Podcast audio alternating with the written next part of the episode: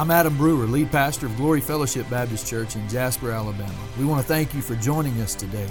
As you listen to this podcast, our hope is that you are challenged and encouraged by God's Word.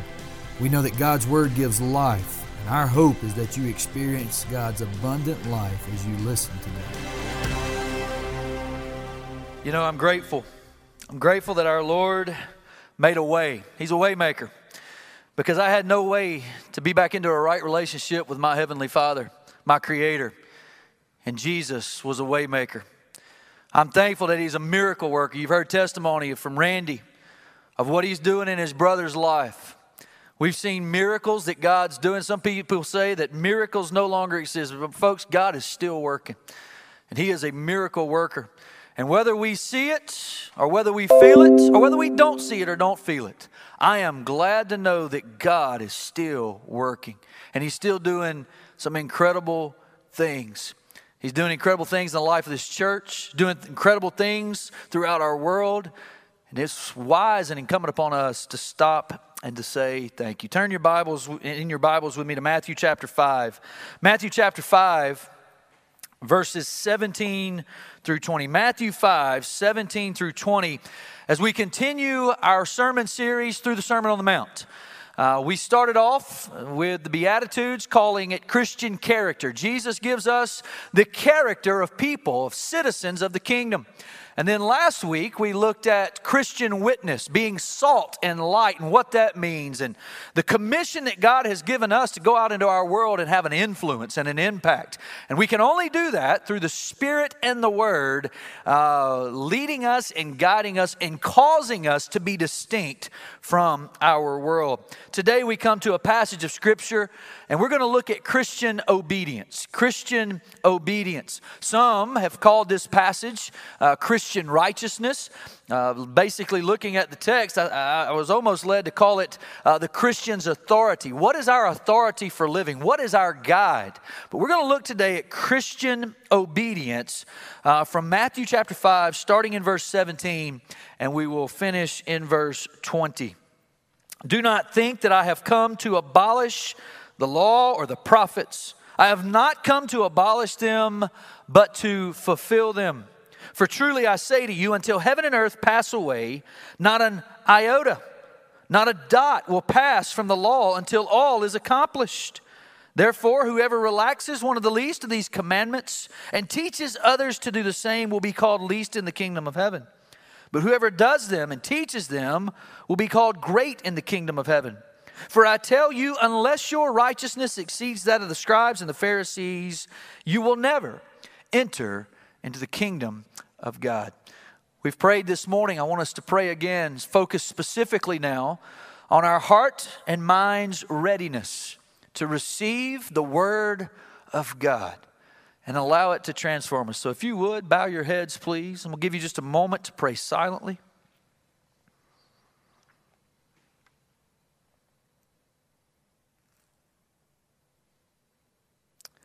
Jonathan Whitlock, would you voice a prayer, please, sir, this morning?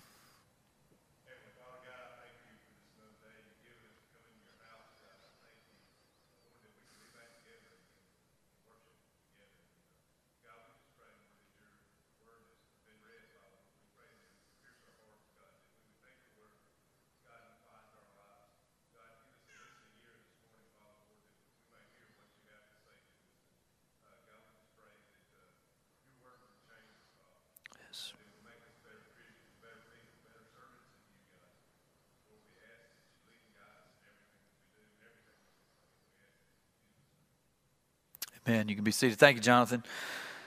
You know, this is Memorial Day weekend.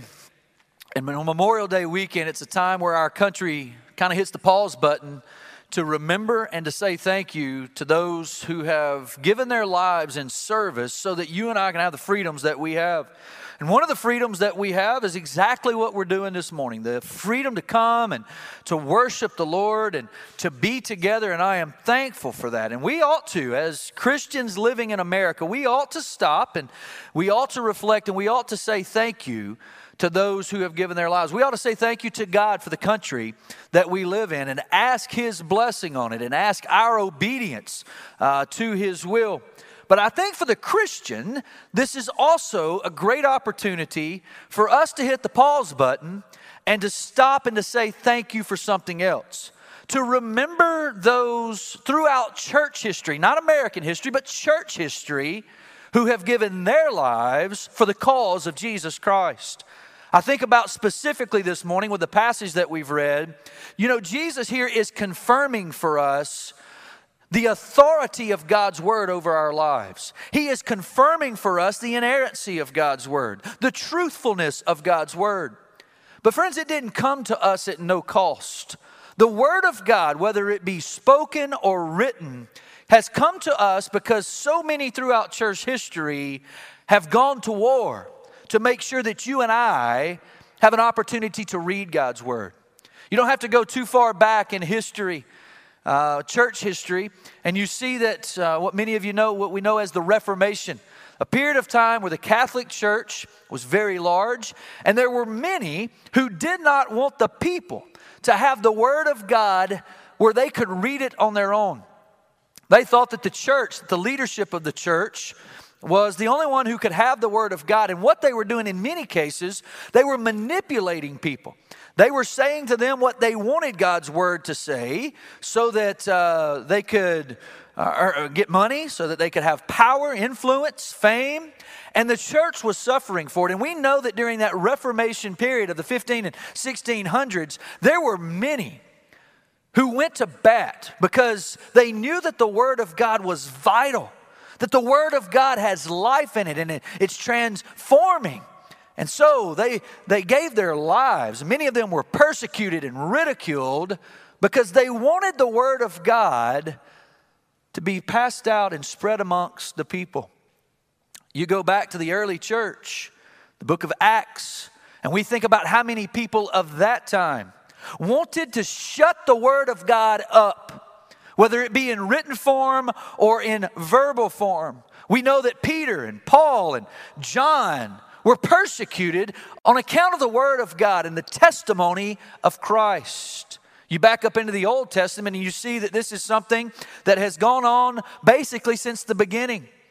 We know that Jesus told the Pharisees and the scribes, He says, God was sending His word to you. He was sending His message to you over and over again, prophet after prophet after prophet, who came not in their own name, who came not with their own word, but they came in the power and with the word of God. And what did you do to them? You killed them. Every single one of them.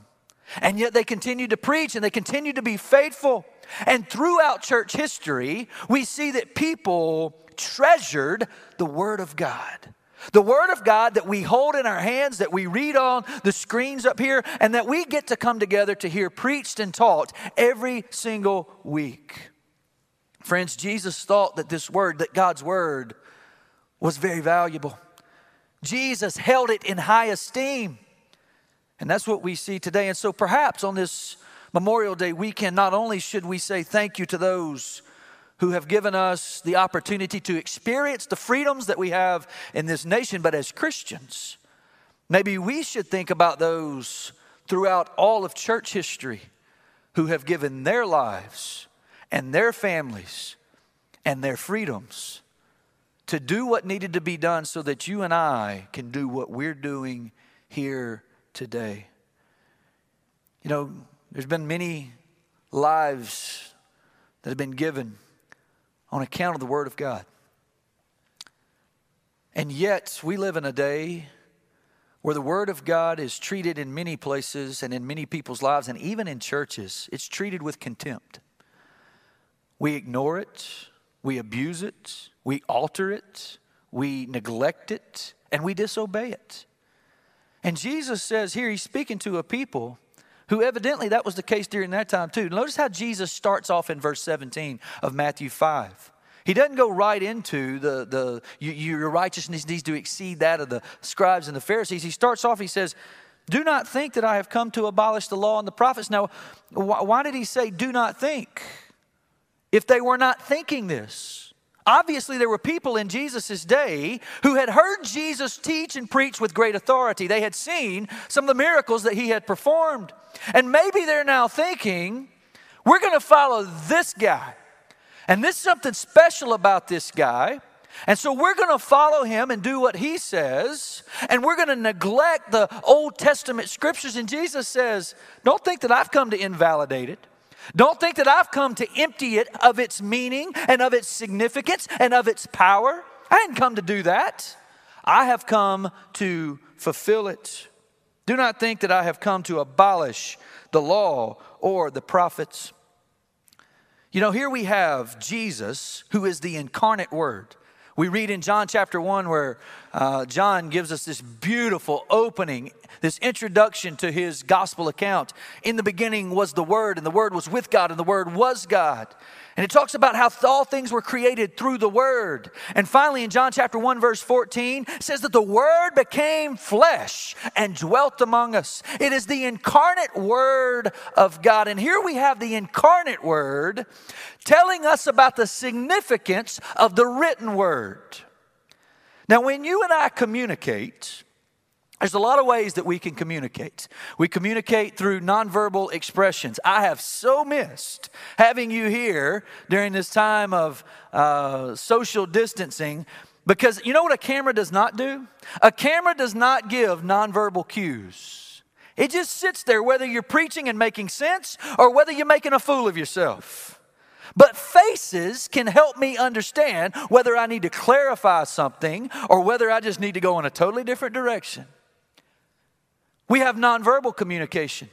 But one of the primary ways that we communicate with each other is through our words. And we seek to articulate to another person what is going on in our mind and our heart. We want others to understand exactly what we're trying to express, and we do that through words.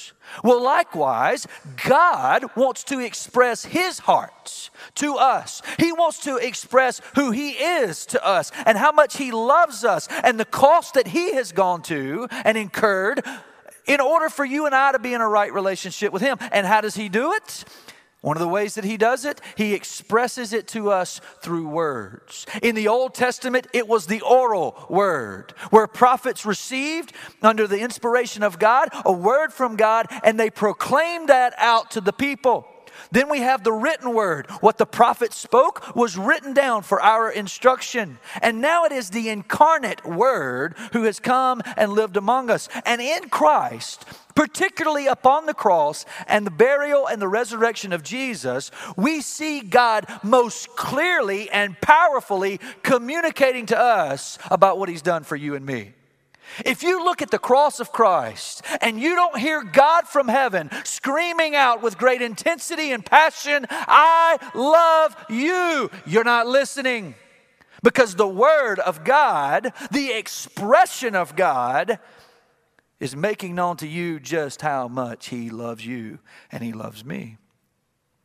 And so here we have Jesus saying the written word is just has just as much authority as the living word because it's all from the heart of God.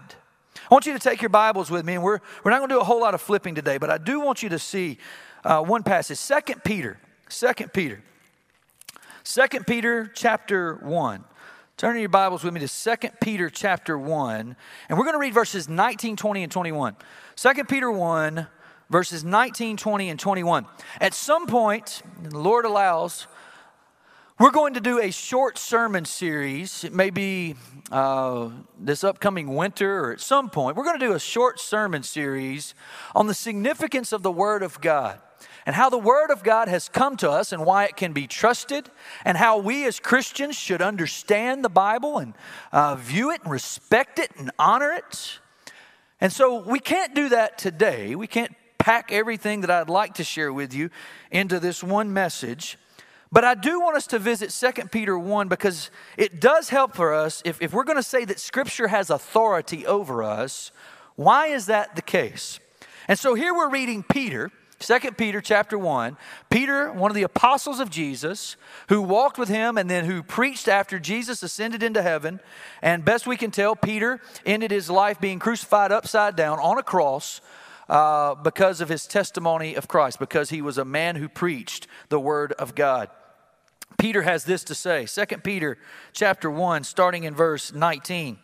He says, and we have something more sure or something that has been more confirmed, this prophetic word. Now, let's pause there and ask what is this prophetic word that he's talking about? Because when you and I think about prophecy, many immediately go to the idea of future telling, that somebody has come to tell us what's going to happen in the future. And that certainly is a part of the prophetic word. I am thankful that God has given to us his word that teaches us that Jesus is coming back again, that things are not going to always be the way that they are that he is going to put an end to sin and death finally and fully, and you and I are going to spend eternity with him. Jesus is the victor, and I'm glad that I know that that is coming in the future. But it, the word prophecy does not just include future telling, it also includes preaching saying what God has said and what God has revealed in the past. So it's not just me prophesying about the future, it's me taking what God has revealed in the past and expounding it and explaining it so that we can live more faithfully in the present. So Peter is saying here, we have this prophetic word. It's been more fully confirmed. Now, why has it been more fully confirmed? Well, they had the Old Testament prophets, they had the writings of the Old Testament, but what he is saying is that now, in the person of Jesus, every promise made in the Old Testament has been fulfilled and realized in Jesus Christ. And so it's more fully confirmed than it was originally because everything that it prophesied, everything that it spoke of, Jesus has come and fulfilled, and he accomplished it and it's with 100% accuracy and fulfillment. So he says, We have this word more fully confirmed, to which you would do well to pay attention. Do you see our response here? Peter is saying, The word is inerrant, the word has authority, and now our response to it should be what? Pay attention to it. Pay serious attention to the Word of God. Don't just approach it casually or half heartedly. Don't just pick it up and look at it and read the words on the page once a week. This is something that demands our devotion and our attention. So we would do well to pay attention to it.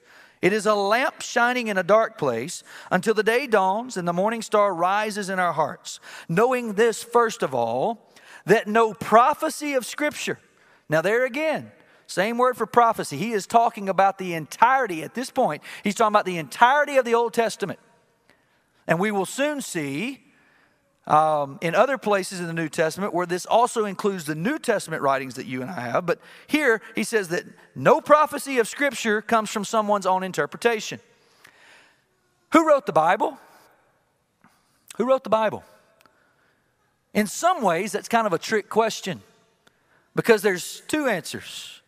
One answer is well, there are human authors or human writers that wrote scripture. And if you said that, you would be correct because we know that we have Matthew and we know that we have John Mark and we know that we have Dr. Luke and we know that we have John the Apostle. We know that we have the Apostle Paul and the Apostle Peter.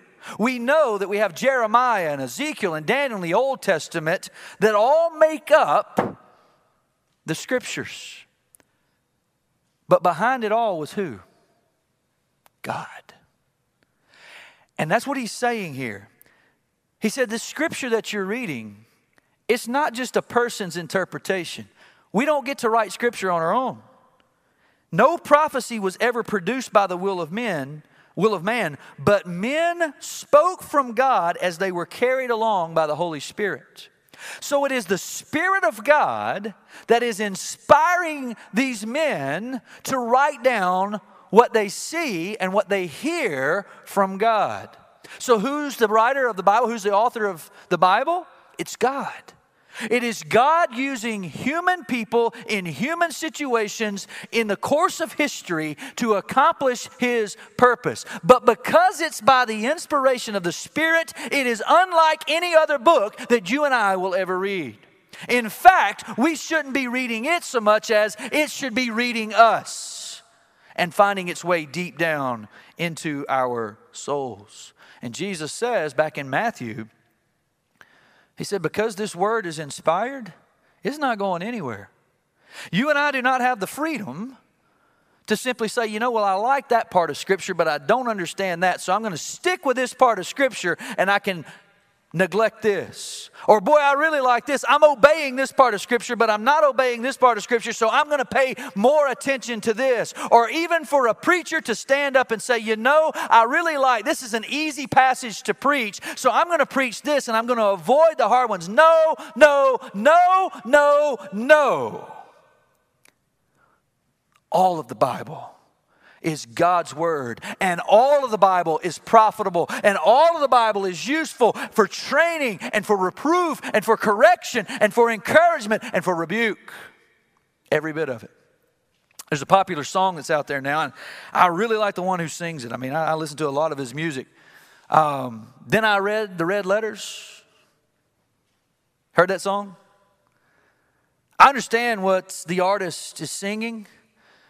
But you know, I really, in some ways, disagree with the song because whether intentional or not, it puts the red letters in our Bible, the words of Jesus, up against the black letters and words in our Bible, as if the red letters have more authority than the black letters. Do you know who the black letters were talking about all along? The one who spoke the red letters. And so it's not that one part is more important than the other, it's that the whole Bible is a unified whole that goes together. And without the New Testament, you and I do not understand what is meant in the Old Testament because the New Testament interprets the Old Testament. But without the Old Testament, we don't have the vocabulary that we need to fully appreciate and understand the New Testament. And so Jesus says, I have not come to invalidate the scriptures. I've come to fulfill them. If you've spent any time at Glory Fellowship, you know that I enjoy preaching those Old Testament passages. What I really enjoy and what I really feel called to do more than anything else is go back and forth between the Old and the New Testament. Because do you know what the New Testament writers quote more than anything else? The Old Testament. And so I like going back and forth, and you know that if you've been with us any time, when we come to an Old Testament passage, it is just as much the Word of God as what we read out of Matthew 5 this morning. And so when we come to the Old Testament, my hope and my goal and my aim is to clearly explain to you what's going on in that particular passage, in that moment in history, and what God is teaching His people. But inevitably, I always want us to get to Christ because the Old Testament is written about him. You remember when Jesus, after his resurrection, he makes a long walk with a couple of disciples, and they were on the road to Emmaus. And there they are on the road to Emmaus, and these two followers of Jesus, these two disciples, as the Bible teaches, they are on their way and they are really confused because they thought he was the Messiah. They thought that he was the one that the Old Testament had talked about.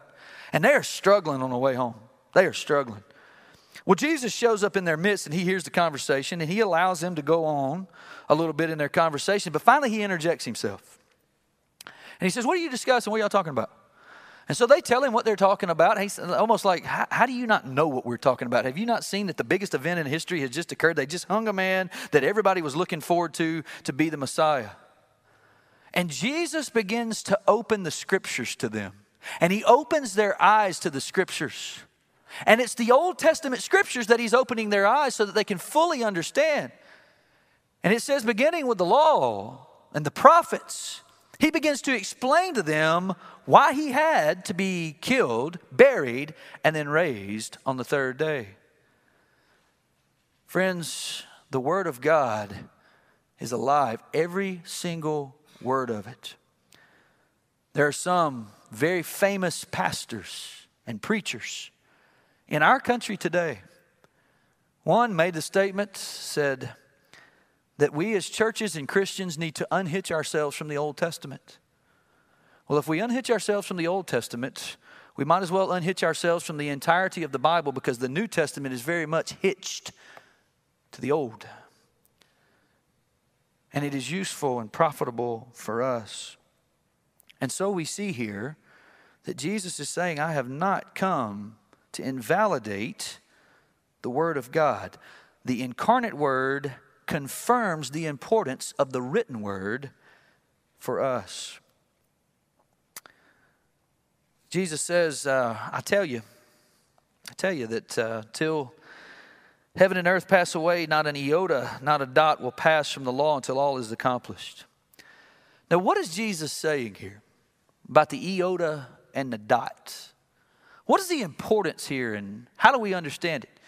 In English, we have a saying that when we want to make sure something is done fully and something is done well, we say we need to cross all of our, come on, it's okay, cross all of our, and dot all of our. That means we want to make sure that everything is in order. Well, in the Hebrew language, the Old Testament was written in Hebrew. And so in the Old Testament, in the Hebrew language, uh, the 10th letter of the Hebrew alphabet, it looks a whole lot like our apostrophe, okay? It's just a single little stroke. And that's the 10th letter of the alphabet in Hebrew. It is the smallest letter of the alphabet.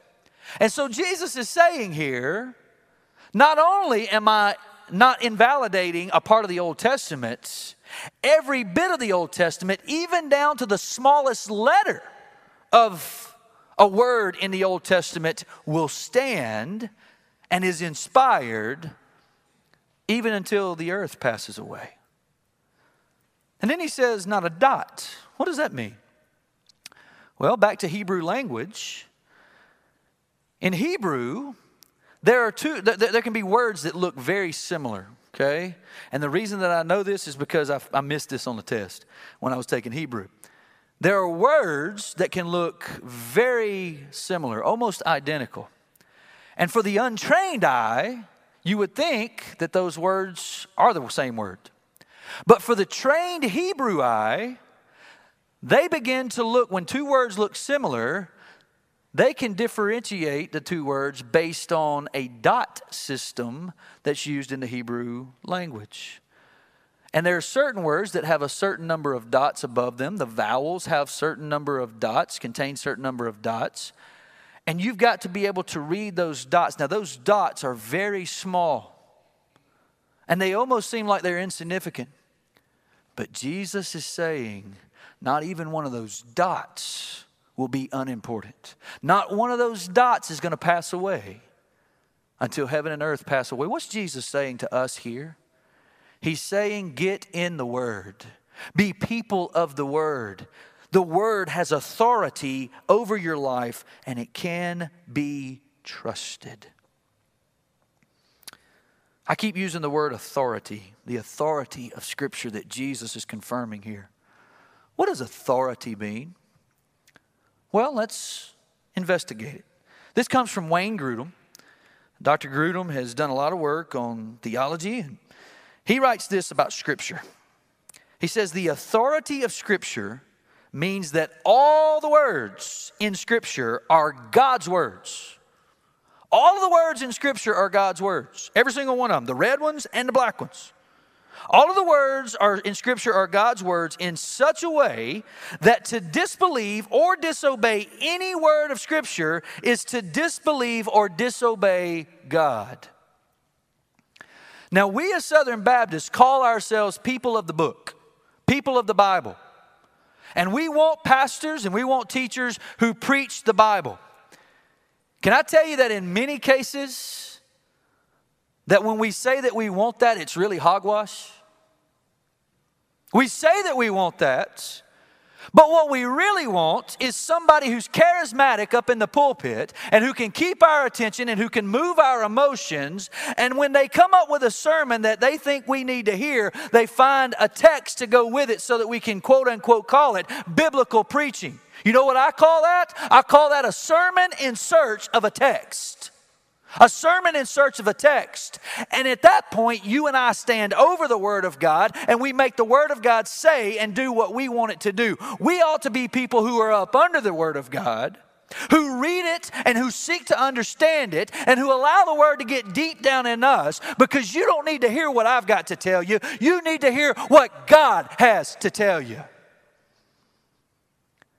Because you don't obey Adam. You obey Christ. Adam's words do not have the ability to transform you from the inside out, but the Word of God, it absolutely does. Do you believe that this morning? And yet, and yet, in the way that we approach the Word of God, far too often it's way too casual, it's way too comfortable. When we approach the Word on Sunday morning, we would have to admit that oftentimes our minds are in park or reverse instead of engaged and ready to pull and ready to learn and ready to encounter God. Friends, we cannot neglect the Word of God because to neglect the Word of God is to deny people the opportunity to experience the life that God offers. One of the ancient writers named Jerome says this Ignorance of Scripture is ignorance of Christ. Ignorance of Scripture is ignorance of Christ. How do we get to know Christ and encounter Him? It's through His Word. And the only right way, the only biblical way that you and I can get to know Him better is through His Word. And as we read His Word, we turn that into prayer. And when we meet together and we call ourselves a family, we are a family around the feast of His Word and who He is. And we are learning from the orally uh, communicated word, preached. We are learning from the written word, and we are learning from the incarnate word, who is Christ. And all of that is found here in God's word. What's your approach? What's your perspective on the word of God? Is it the same as Jesus? That, man, this thing is authoritative. It's got authority over my life. It gets to dictate what I do and don't do. Or would you have to say, you know, I've cast off some things that I really don't like or really don't know about, and I don't really want to know them because I want to keep living the way that I live? Kingdom living, there's an expectation for Christian obedience. And then Jesus comes to verse 20. Verse 20. I wish we had more time to unpack verse 19, which would kind of give you some insight into why I like to preach expositorily, which is through the text, verse by verse, because I want you to understand. I want to be one who is honored in heaven, not for my fame and not for my ego, but simply because I want to please my master. And that ought to be the desire of our church and we are teaching others to obey what's here. Then you come to verse 20. Verse 20, we read where Jesus says, For I tell you, unless your righteousness exceeds that of the scribes and Pharisees, you will never enter the kingdom of heaven. Now, Jesus has been talking for three verses about the importance of Scripture and the authority that Scripture has over kingdom citizens. And then he concludes it and he says, Your righteousness has to exceed that of the Pharisees and the scribes. Now, at first glance, it seems like these two things have nothing in common with one another. In reality, they have everything in common with one another. Because the Pharisees and the scribes were people of the law. They knew the law, they added to the law. They invented ways to keep people from breaking the law, or so they thought. I mean, they would have some of these crazy regulations on Sabbath, which is why Jesus irritated them so much when he would heal on the Sabbath and do things on the Sabbath. They would have these laws that you couldn't walk a certain distance on Sunday, or that would be considered work. You couldn't help somebody on Sunday, or that would be considered work. And so the Pharisees had added to the commandments of the Old Testament. It was a very legalistic, human centered way of approaching the law. And Jesus says here, your righteousness has to exceed that of the Pharisees and scribes, or else you're not going to enter the kingdom of heaven. And this passage, this verse, has confused many people. Well, what does Jesus say here? Is it, does it mean that I've got to have more laws than the Pharisees had? That I've got to be more strict in my adherence to these legalistic rules than the Pharisees? Because, just to be honest, I don't know that I can do that. But that's not at all what Jesus is talking about. It's almost as if you took an ACT, taking the ACT, and Mr. Pharisee makes a 31 on his ACT. That's a really good score. Probably going to get him some scholarships. And Mr. Pharisee is proud of that ACT score. And all the other Pharisees are applauding Mr. Pharisee because of his strict adherence to that law, and he got the answers right on the ACT. And so many of us think, well, I've got to make a 32 because my righteousness has to exceed that of Mr. Pharisee. And Jesus is saying, no, no, no, no, no, you don't understand. You need to be taking a different test. The righteousness that I am demanding from you is an altogether different righteousness than the type that the Pharisees had. You remember Jesus often talked to the Pharisees, and to me, he was, he was pretty blunt with the Pharisees. There was a time he called them a bunch of whitewashed tombs. And what does that mean? It means that on the outside, Mr. Pharisee understood the law and was giving his life in adherence to the law. He was doing his best to not break the law. But a whitewashed tomb looks good on the outside, but inside it's full of what? Dead men's bones. And as we looked at last week, that means that it's rotten and it stinks and it's filthy and it's dead. And so Jesus here is reminding us, he said, I don't want you to be anything like the Pharisees. I don't want you to take the same test that the Pharisees are taking. I don't want you to try to exceed them by doing more and being uh, better adherents to some man made laws like the Pharisees were. I want you to have a deeper righteousness. I want you to have a, an inside that's alive and has a desire to honor and to obey me. Because Mr. Pharisee, he was willing to kill Christ, he was willing to persecute Christ. But he says, My citizens, it's not about marking off a checklist, oh, I went to church today, or oh, I read my Bible today. It's about the mind and the motives. You know what the problem with the Pharisees were? They had big theological brains with heart disease. Big theological brains with heart disease. They knew everything that there was to know, or so they thought, about the Old Testament scriptures. They knew everything that there was to know, or so they thought about who God was. They had memorized so much of the Old Testament and the law specifically. And yet, Jesus shows us that they had spiritual heart disease and they were in danger of spending eternity apart from their life giving Creator. You know what I fear? I fear that in many churches today, we've got some of the same issues going on. We've got people that have big theological brains, that know a lot of theology, that know a lot of Bible, that know a lot of church history, but there is no heart for the Lord, no heart for the love of other people, and no desire to see people come to know Christ. And Jesus is saying here in verse 20 of Matthew 5 your righteousness got to go deeper. The Pharisee righteousness is surface only. He says, I want something within you that only I can give you. If you go back to Jeremiah and Ezekiel, see that there was a prophecy made, a promise made. I'm going to put my law within you. I'm going to put it within you. And how am I going to put it within you? I'm going to put my spirit within you. And when Jesus puts his spirit into a man or into a woman, they have a desire to honor him, not because there's man made regulations, but because they want to honor their master. So our righteousness must be of an altogether different kind than the Pharisees. It must be deep and originate within the recesses of our mind and heart. Mac Brunson says this, and I'm going to give an illustration and we'll stop. I'm not out of sermon, I'm just out of time.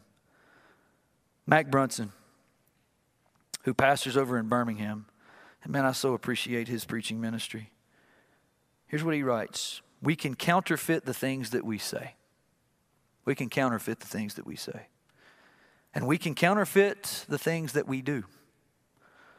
But we cannot counterfeit the things that we want. The desires of our heart are a strong indicator of our salvation. The desires of our heart are a strong indicator of our salvation.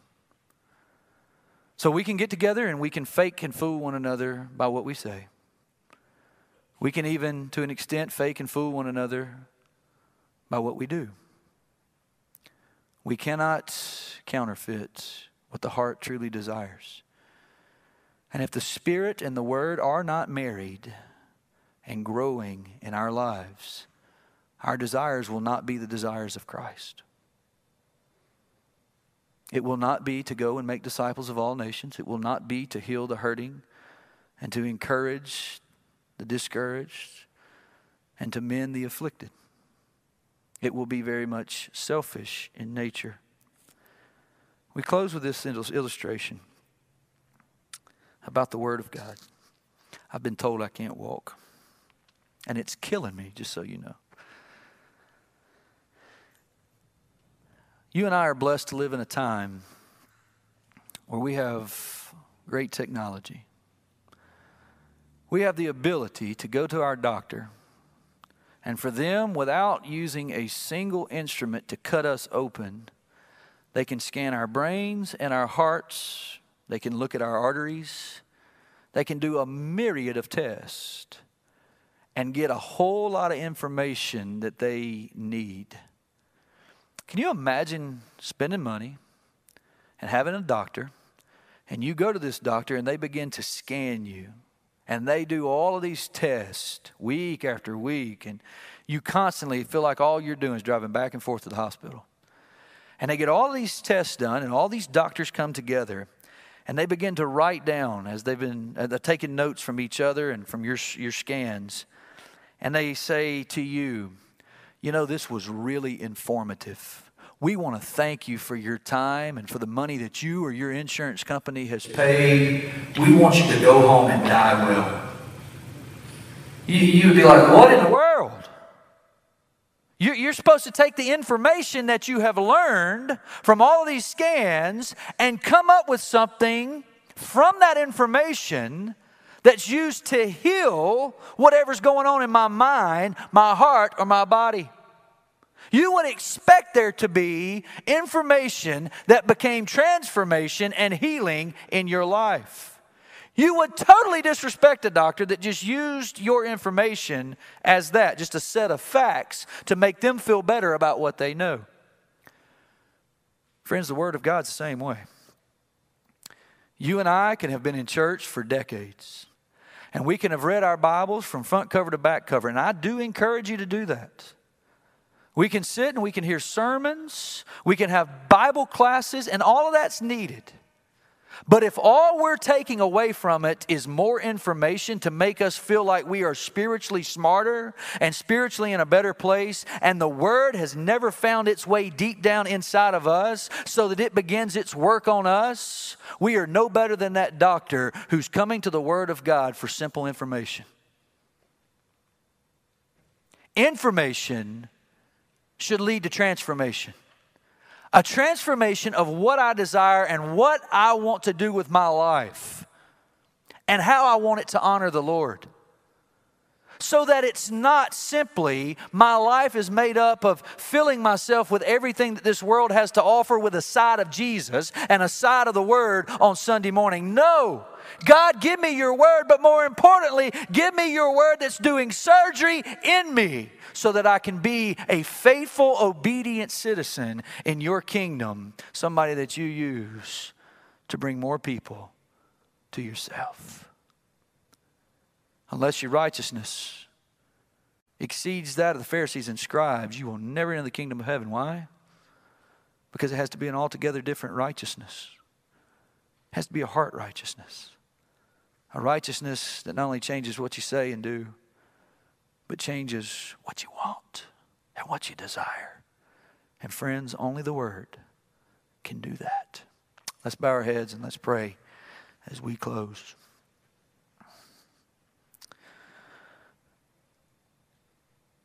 Our Father, from your own lips, through your Son, we have confirmation of the authority of your word over us as kingdom citizens of what it is to seek you and honor you, what it is to love our neighbor. And as we're going to see coming up here through the rest of chapter 5, chapter 6, and chapter 7, Jesus expands on this in this series of You have heard that it was said, but I tell you. And God, you expect obedience and for us to conform our lives to your word. And so I pray that we would not just simply put off what we don't like and ignore what we don't like and, and say it's no big deal because it is a big deal. You've called your people to obedience. We're not saved by how many works we do, we're saved by the work of Jesus. But God, now that you've called us through Christ into a relationship with yourself, you've showing us how to live. May we receive it and chew on it and obey it properly. May I, as your messenger, be precise, precise with your word, not adding to it or taking away from it, not using it to say what I want to say, but God, may your word be center stage in everything that we do and how we live. Lord, we love you and we thank you that you loved us. And today, as we close out with a, with a song of celebration, may we also do some reflection and ask the hard questions Is the word transforming me? Do I view this word and come to it casually? Or do I view it as the authority of my life to read it carefully and precisely, to obey it carefully and precisely, so that we can honor you? Thank you, God, for our time together this morning. May you be honored. Amen. We want to thank you for listening to this message and the podcast today. Uh, we hope that you were encouraged and edified by the message. If you have questions, uh, we encourage you to visit us at gloryfellowship.org.